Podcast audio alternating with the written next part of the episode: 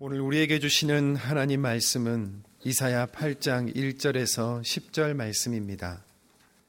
여호와께서 내게 이르시되 너는 큰 서판을 가지고 그 위에 통용 문자로 마헬 살랄 하스바스라 쓰라.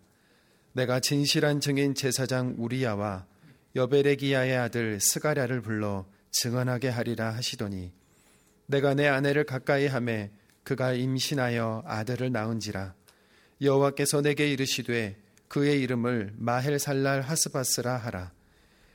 이는 이 아이가 내 아빠, 내 엄마라 부를 줄 알기 전에 다메색의 재물과 사마리아의 노량물이 아스루 왕 앞에 옮겨질 것임이라 하시니라. 여호와께서 다시 내게 말씀하여 이르시되 이 백성이 천천히 흐르는 실로와 물을 버리고 르신과 르말리아의 아들을 기뻐하느니라. 그러므로 주 내가 흉용하고 창일한 큰 하수 곧 아스로 왕과 그의 모든 위력으로 그들을 뒤덮을 것이라. 그 모든 골짜기에 차고 모든 언덕에 넘쳐 흘러 유다에 들어와서 가득하여 목에까지 미치리라. 임마누엘이여 그가 펴는 날개가 내 땅에 가득하리라 하셨느니라. 너희 민족들아 함성을 질러 보아라. 그러나 끝내 패망하리라 너희 먼 나라 백성들아 들을지니라. 너희 허리를 동이라. 그러나 끝내 패망하리라. 너희 허리에 띠를 띠라. 그러나 끝내 패망하리라. 너희는 함께 계획하라. 그러나 끝내 이루지 못하리라. 말을 해보아라. 끝내 시행되지 못하리라. 이는 하나님이 우리와 함께 계심이니라. 아멘.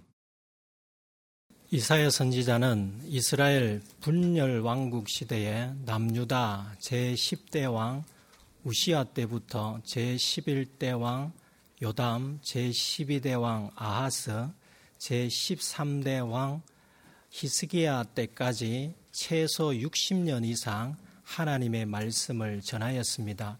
이사야 선지자가 활동하던 시기에 남유다에서는 미가 선지자가 북이스라엘에서는 호세아 선지자가 예언 활동을 하였습니다. 이스라엘 왕정 시대가 초대왕 사울로부터 시작해서 다윗 왕을 거쳐 솔로몬 왕 때까지 120년 동안 하나의 나라로 유지되다가 솔로몬 왕 사후부터 북 이스라엘과 남 유다로 분열되었습니다. 어, 분열 왕국 시대에 북이스라엘은 주전 930년 여로보암이 열 지파를 중심으로 왕이 되어 만들어진 나라입니다.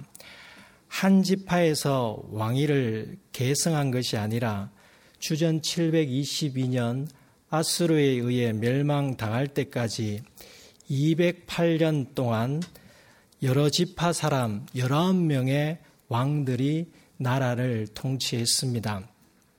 통치 기간이 짧은 왕들이 많았으며 8명의 왕들이 암살을 당할 정도로 파란의 역사를 가지고 있습니다. 구약의 역사서는 북이스라엘 왕들 대부분을 나쁘게 평가하고 있습니다. 이에 반해 남유다는 유다 지파 다윗의 후손이 왕위를 계승하였으며 주전 930년 솔로몬 왕의 아들 르호보암이 왕이 되어 나라를 다스리기 시작하여 주전 586년 바벨론에 의해 멸망당할 때까지 20명들의 왕들이 나라를 통치하며 344년 동안 북이스라엘에 비해 비교적 안정적으로 유지되었습니다. 예수님께서는 유다 지파 다윗의 후손으로 이 땅에 오셨습니다. 북이스라엘이 멸망할 시기에 이사야 선지자가 활동했던 남유다 주변의 국제 정세는 불안하였습니다. 마치 중국을 힘입어 북한의 도발과 위협 가운데 우리나라가 미국의 도움을 필요로 한 국제 정세와 비슷하다고 말할 수 있습니다. 물론 이사야 시대 남유다의 국제 정세와 정확히 일치하는 것은 아니지만 남유다가 국제 정세의 어려움에 봉착했다는 점에서 오늘날 우리나라와 유사점이 있습니다. 비단 나라의 형편만 어렵지 않습니다. 사업장이나 직장이나 가정에서 겪는 어려움들이 많이 있습니다. 세계 모든 나라와 사람들을 통치하시며 역사를 주관하시는 하나님께서 택한 백성들이 직면한 위기를 모른 채 하실 리가 없으십니다. 하나님께서 이사야 선지자에게 말씀하셨습니다. 1절입니다. 여호와께서 내게 이르시되 너는 큰 서판을 가지고 그 위에 통용 문자로 마헬 살랄 하스바스라 쓰라. 서판은 히브리어 길라연을 번역한 단어로서 이사야 3장 23절에서는 거울로 번역되었는데 이 당시 거울은 유리 거울이 아닌 구리로 제작된 거울입니다. 그러니까 큰 서판은 큰 구리 동판입니다. 구리로 제작된 큰 게시판인 셈입니다. 여기에 백성 누구나 알아볼 수 있는 문자로 쓰라고 하셨습니다. 쓰다는 철필로 새기다를 뜻합니다. 큰 동판에 이사야 선지자가 하나님의 명령에 따라 철필로 문자를 새겼는데 마헬 살랄 하스바스입니다. 하나님께서는 누구나 쉽게 볼 수 있고 쉽게 이해할 수 있는 문자로 자신의 뜻을 택한 백성에게 알리셨습니다. 마헬 살랄 하스바스는 네 개의 문자로 구성되어 있습니다. 앞 두 단어 마헬 살랄과 뒤 두 단어 하스바스를 각각 묶으면 같은 의미가 반복되는 구조입니다. 좀 더 세부적으로 살펴보면 첫 번째 단어 마헬과 세 번째 단어 하스가 비슷한 말로서 빠르다, 서두르다의 뜻을 가진 분사형이며 두 번째 단어 쌀랄과 네 번째 단어 바스가 비슷한 말로서 약탈하다, 노력하다의 뜻을 가진 명사형입니다. 그러니까 마헬 살랄과 하스 바스는 모두 약탈이 임박함을 뜻합니다. 약탈이나 노력은 전쟁터에서 승자가 패자에게 가하는 행위입니다. 마엘 살랄 하스바스를 의역하면 멸망이 속히 옴을 뜻합니다. 이러한 일이 일어날 것임을 확증하기 위해서 하나님께서 이사야 선지자에게 저명한 두 사람을 불러 공정하라고 말씀하셨습니다. 2절입니다.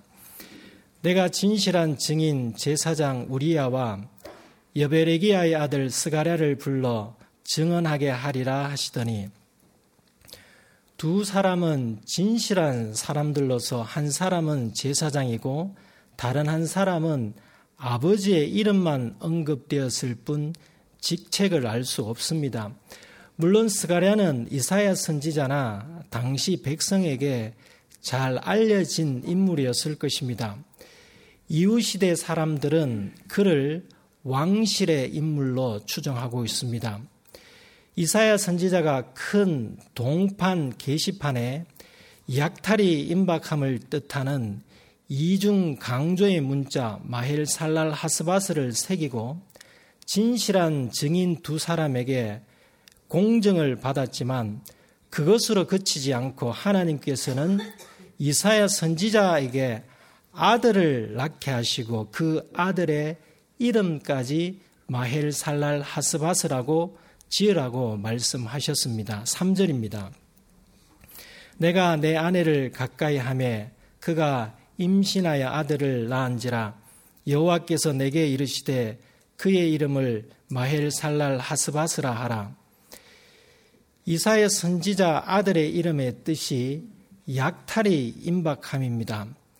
이런 이름을 지어주고 싶은 부모나 조부모가 있겠습니까?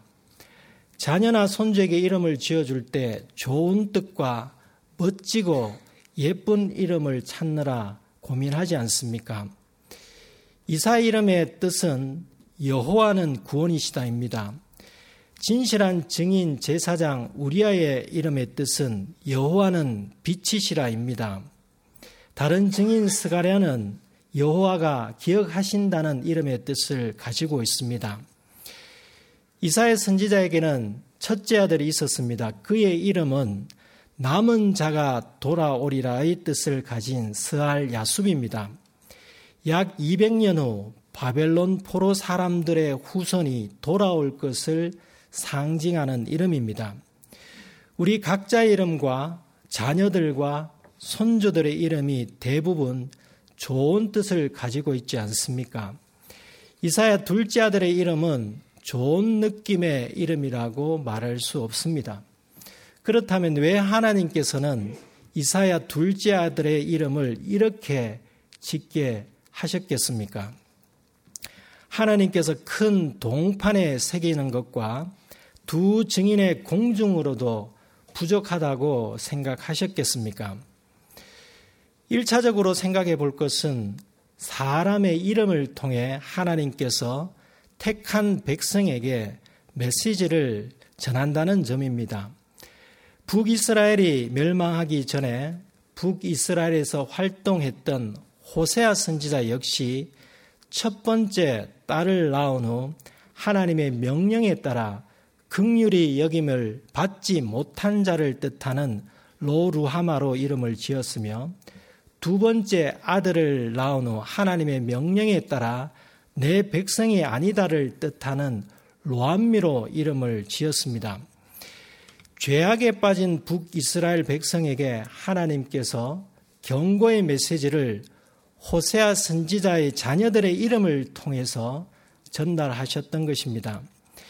자녀들의 이름의 좋고 나쁨을 떠나 중요한 점은 하나님의 뜻을 전하는 도구로 사용되었다는 점입니다. 이사의 둘째 아들의 이름의 뜻이 약탈이 임박함이지만 호세아 선지자 자녀들의 이름을 통해 속한 나라의 멸망을 알렸던 것처럼 속한 나라의 멸망을 예고한 것이 아니었습니다.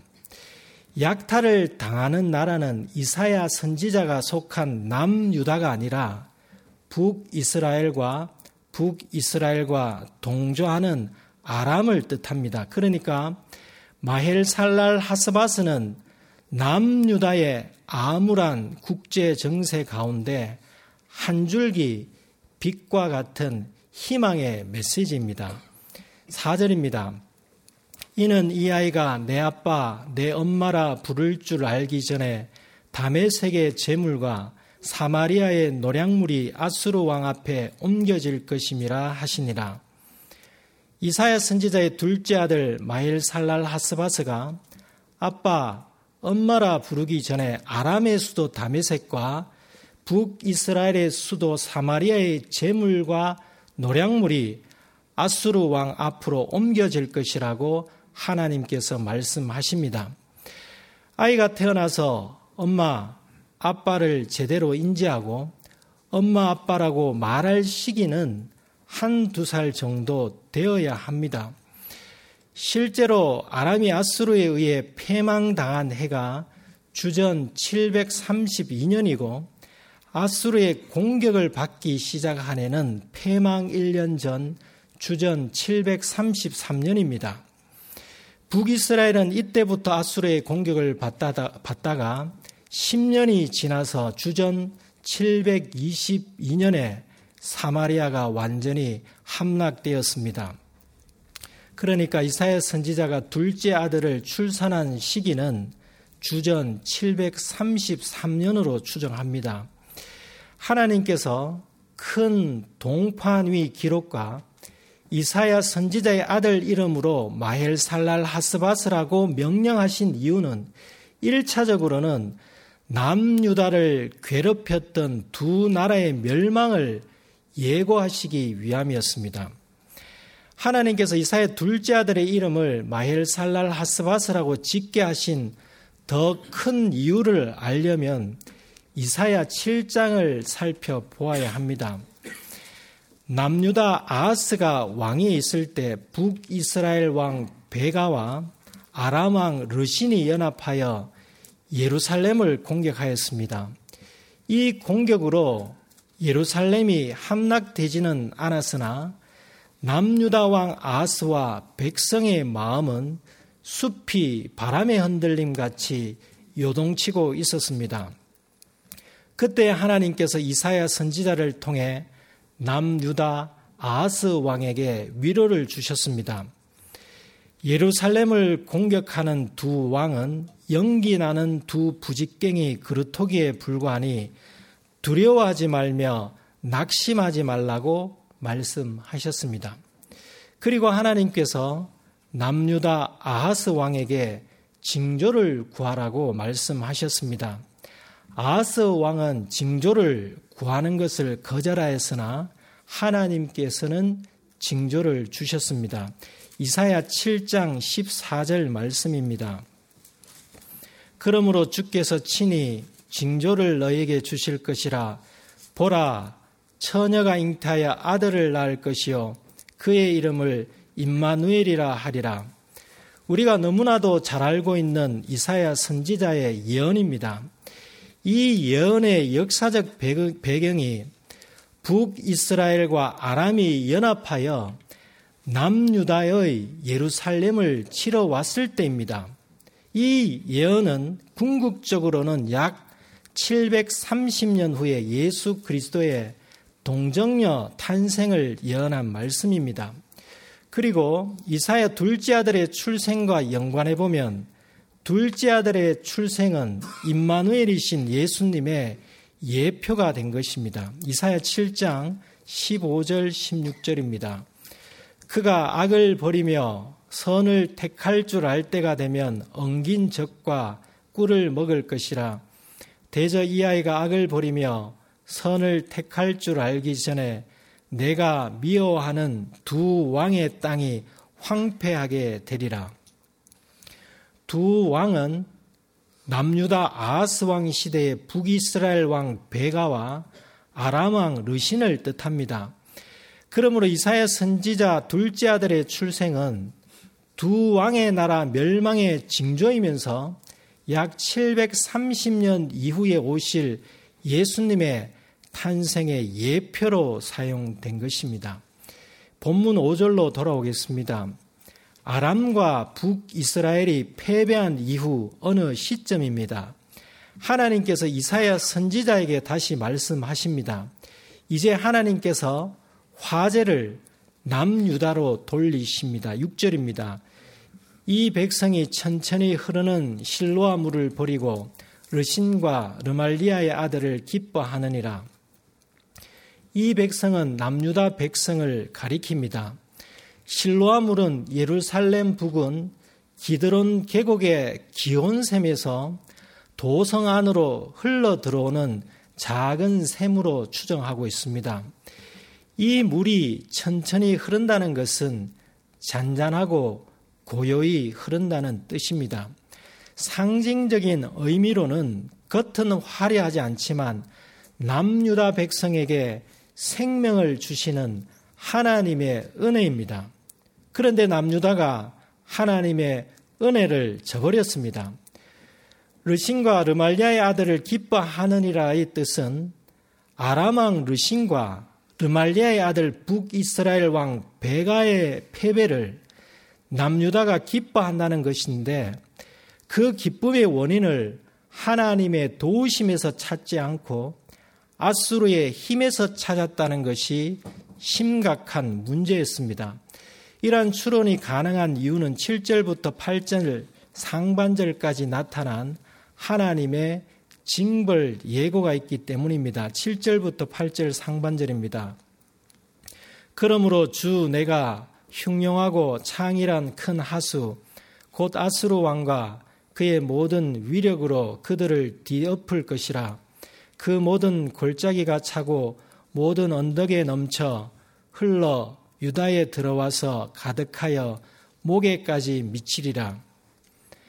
남유다 아하스 왕에게 나타난 징조와 이사야 둘째 아들의 이름을 통해 북이스라엘과 아람의 패배가 예언대로 실현되었음에도 남유다는 하나님의 은혜를 깨닫지 못하고 두 나라가 물러간 것을 자신들의 외교로 이루어낸 성과로 보았습니다.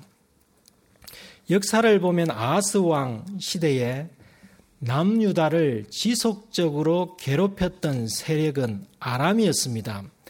아람 왕 르신이 남유다의 동쪽을 자주 공격하자 그 당시 남유다에 조공을 바쳤던 에돔이 아람의 남유다 공격을 틈타 남유다의 통치권에서 벗어나게 되었고 오히려 남유다 남쪽의 성읍들을 약탈하기까지 했습니다. 남유다의 동쪽과 남쪽이 외부의 국지적인 침략을 빈번히 받자 남유다가 이곳에 군사적 방비를 강화하게 되는데 이번에는 서쪽에 있는 블레셋이 남유다 여러 성읍들을 약탈하게 되었습니다. 설상가상으로 아람왕 르신이 북이스라엘 왕 베가와 연합해서 남유다 예루살렘을 포위하기까지 이르렀습니다. 유다왕 아하스와 그의 신하들은 이러한 일련의 어려움을 극복하기 위하여 하나님을 의지하지 않고 유프라테스 강을 낀 아수르 강대국의 도움을 요청하게 되었습니다.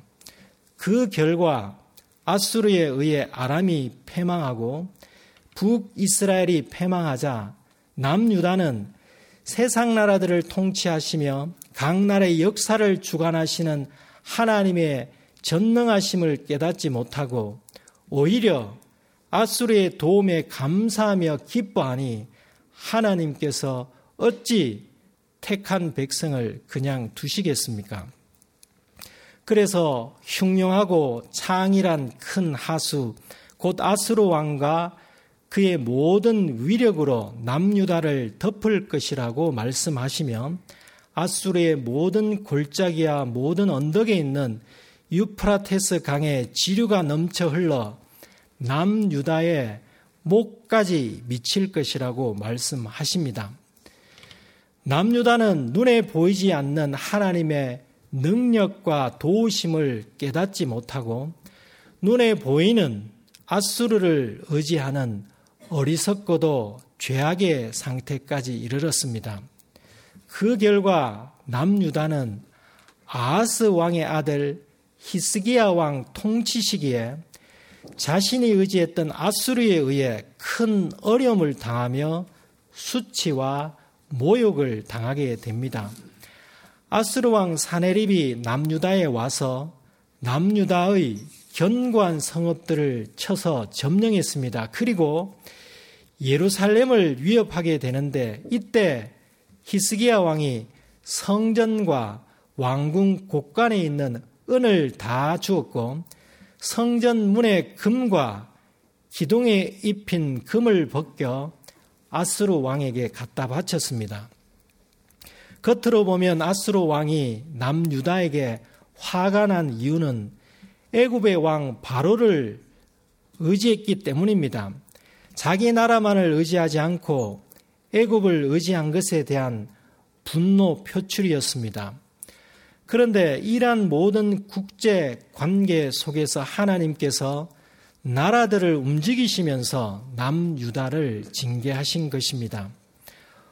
오늘날 강대국들이 자기 나라의 무기를 구입하고 자기 나라의 물건을 구입하고 자기 나라만을 의지하도록 하여 자기 나라의 속국이 되기를 원하는 것과 똑같습니다. 우방과 협력을 자처하다가도 자국의 이익에, 이익에 도움이 되지 않거나 자국 이외 다른 나라와 긴밀한 협력 관계를 맺으려고 할 때에 고운 시선으로 보지 않고 제재를 가하는 것과 같습니다. 이럴 때일수록 우리는 하나님을 더욱더 바라보아야 하겠습니다. 남유다가 하나님의 말씀대로 곤경에 빠졌지만 하나님께서는 결코 택한 백성을 소멸하지 않으시고 회복시켜 주시고 나아가 택한 백성을 괴롭혔던 나라들을 멸하십니다. 8절 하반절입니다. 임마누엘이여 그가 펴는 날개가 내 땅에 가득하리라 하셨느니라. 임마누엘은 예수 그리스도를 부르는 호칭입니다. 펴는 날개가 택한 백성의 땅에 가득하리라는 것은 택한 백성이 예수님의 보호 아래 있을 것이라는 의미입니다. 이는 회복을 뜻합니다. 당대와 미래에 하나님께서 택한 백성을 보호하시겠다는 의중을 보여주시는 말씀이 9절 10절입니다. 너희 민족들아 함성을 질러 보아라. 그러나 끝내 패망하리라. 너희 먼 나라 백성들아 들을지니라. 너희 허리를 동이라. 그러나 끝내 패망하리라. 너희 허리에 띠를 띠라. 그러나 끝내 패망하리라. 너희는 함께 계획하라. 그러나 끝내 이루지 못하리라. 말을 해보아라. 끝내 시행되지 못하리라. 이는 하나님이 우리와 함께 계심이니라. 임마누엘 주님께서 택한 백성을 어떻게 보호해 주실지를 알려 주십니다. 다섯 가지가 나옵니다. 이 다섯 가지는 같은 뜻을 가짐으로 이를 오중연이라고 합니다. 하나님께서 앞에서 큰 동판을 새기고 이사야 둘째 아들의 장명 등 이중 상징을 통해 남유다를 괴롭혔던 북이스라엘과 아람의 패망을 예언해 주셨듯이 남유다가 비록 아수르 등 강대국을 의지하여 하나님의 징계를 받을지라도 하나님께서는 택한 백성을 잊지 않으시고 측은히 여겨 달려와 안아주시는 아버지의 마음으로 남유다의 회복을 이사야 선지자의 입을 통해 오중 예언을 해 주신 것입니다. 첫째, 너희 민족들아 함성을 질러 보아라. 둘째, 너희 허리를 동이라. 셋째, 너희 허리에 띠를 띠라. 넷째, 너희는 함께 계획하라. 다섯째, 말을 해 보아라입니다. 첫째 함성을 질러 보아라는 어디 택한 백성들을 학대해 보아라는 뜻으로 조롱하는 말입니다. 뒷말이 그러나 끝내 패망하리라인 것을 보더라도 학대하는 자가 오히려 멸망할 것이라는 선언입니다. 둘째 허리를 동이는 것은 고대 옷이 통으로 된 원피스 형태의 옷으로 바닥에 닿을 정도였는데 허리를 동임으로 옷을 위로 올려 민첩하게 움직이기 위한 조치입니다. 이는 대적자들에게 만반의 준비를 하여 택한 백성을 쳐보라는 조롱입니다. 셋째, 허리띠를 띠는 것 역시 마찬가지입니다. 허리띠를 띠는 이유는 전쟁을 위하여 허리에 칼을 차기 위함이었습니다. 첫째에서 셋째까지는 어떤 물리적 공격에도 결국은 그러나 끝내 패망하리라를 선언하신 것입니다. 하나님께서 택한 백성을 학대하는 민족들을 패망시키겠다고 합니다. 넷째, 너희는 함께 계획하라는 것은 물리적 행동인 전쟁하기 전 그 계획을 머리 맞대고 해보라는 조롱입니다. 이거 역시 그러나 끝내 이루지 못하리라고 선언하십니다. 또한 마지막으로 다섯째, 말을 해보아라도 넷째와 비슷한 내용입니다. 전쟁을 위한 모략가들이 전쟁 계획을 수립하며 발표하는 것을 조롱한 것입니다. 이거 역시 끝내 시행되지 못하리라고 선언하십니다.